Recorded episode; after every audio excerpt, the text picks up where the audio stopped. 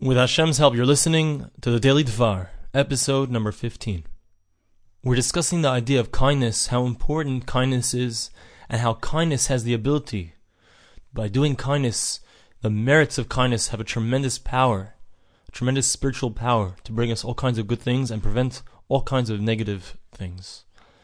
The Chofetz Chaim tells us another story, very similar in style to the previous story, that Nebuchadnezzar, the king of Bavel, of Babylonia. So one of his servants, one of his advisors was Daniel, Daniel the Navi. And Daniel told him that there was a gzira, a decree from heaven, that Nebuchadnezzar would have to go out into Gullus, into exile. For seven years he wouldn't be able to reign as the king. And Daniel advised him, he said, if you don't want to have to go out to exile, what you should do is there are many Jewish people who have, are very poor, and they can't afford their bare necessities. If you provide them with all that, all that they need, so then the decree will be taken off of you. So Nebuchadnezzar heard this, and he listened well, and he decided that he's going to do this, and he opened up his treasuries, and he took out money, and he started dis- distributing the money to the poor of the Jews. And it continued like that for a while. And what he would do is, he would give at the beginning of the year enough money for all of their needs for the following year. A year later, there was a great noise outside of the palace.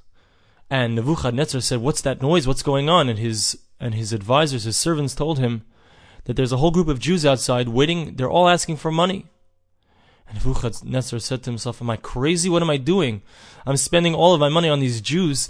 What's going to upkeep my kingdom? As soon as he said those words, the decree came back upon him and he had to go into exile.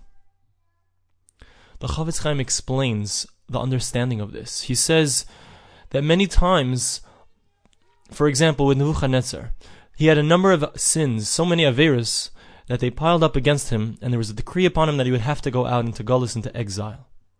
However, Daniel advised him that if you create tremendous merit through chesed, through doing kindness, you can prevent the evil decree. And that's exactly what he did. By doing all of the kindness for the Jews, a year's worth of kindness, it protected him in a tremendous way. And therefore, the din, the judgment that was supposed to be upon him, didn't actually occur. Because it was stopped by the merits that he had. And thus, as soon as he took away those merits, he said, I can't give the money anymore. That moment, the judgment came right back, and he was sent out into exile. The Chofetz Chaim explains every time that we do a mitzvah, every time we do a commandment, we do a great mitzvah like chesed, kindness to others. Every single time, it creates a malach, it creates an, an angel, a spiritual being that will stand up for us and protect us. During our lifetime, those spiritual beings will help us that every, to provide for us everything that we need from God. And after we pass away, after 120 years, those same, those same spiritual beings will protect us from all of the evil forces that surround a person after he dies. He also compares it to a great bridge across a vast river. And this bridge is being held up by very strong beams that are stuck into the ground beneath the river. Those beams are the tzedakah, the kindness that we do, holding us up, holding us up above the river.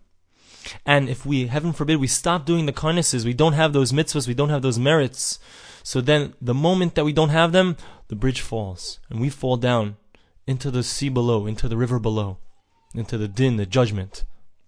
The Chofetz Chaim also says that there are many different types of chesed, different types of kindness. Among those different types of kindness is to, to bring an orphan into one's home to, to raise a child as if it's one's own.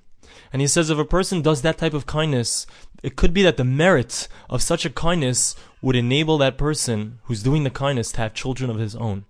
In fact, I personally have seen at least two people that they couldn't have children, and then they brought either either they adopted someone or they had a foster child, and right after that happened, they were able to conceive and have a child. The tremendous merit of chesed, the tremendous merit of their kindness to this stranger of a child, this child that wasn't theirs, that merit, bringing them up in their home, giving them love, giving them life, giving them so much good, that merit enabled them to have a child of their own. Thanks for listening to Daily Dvar.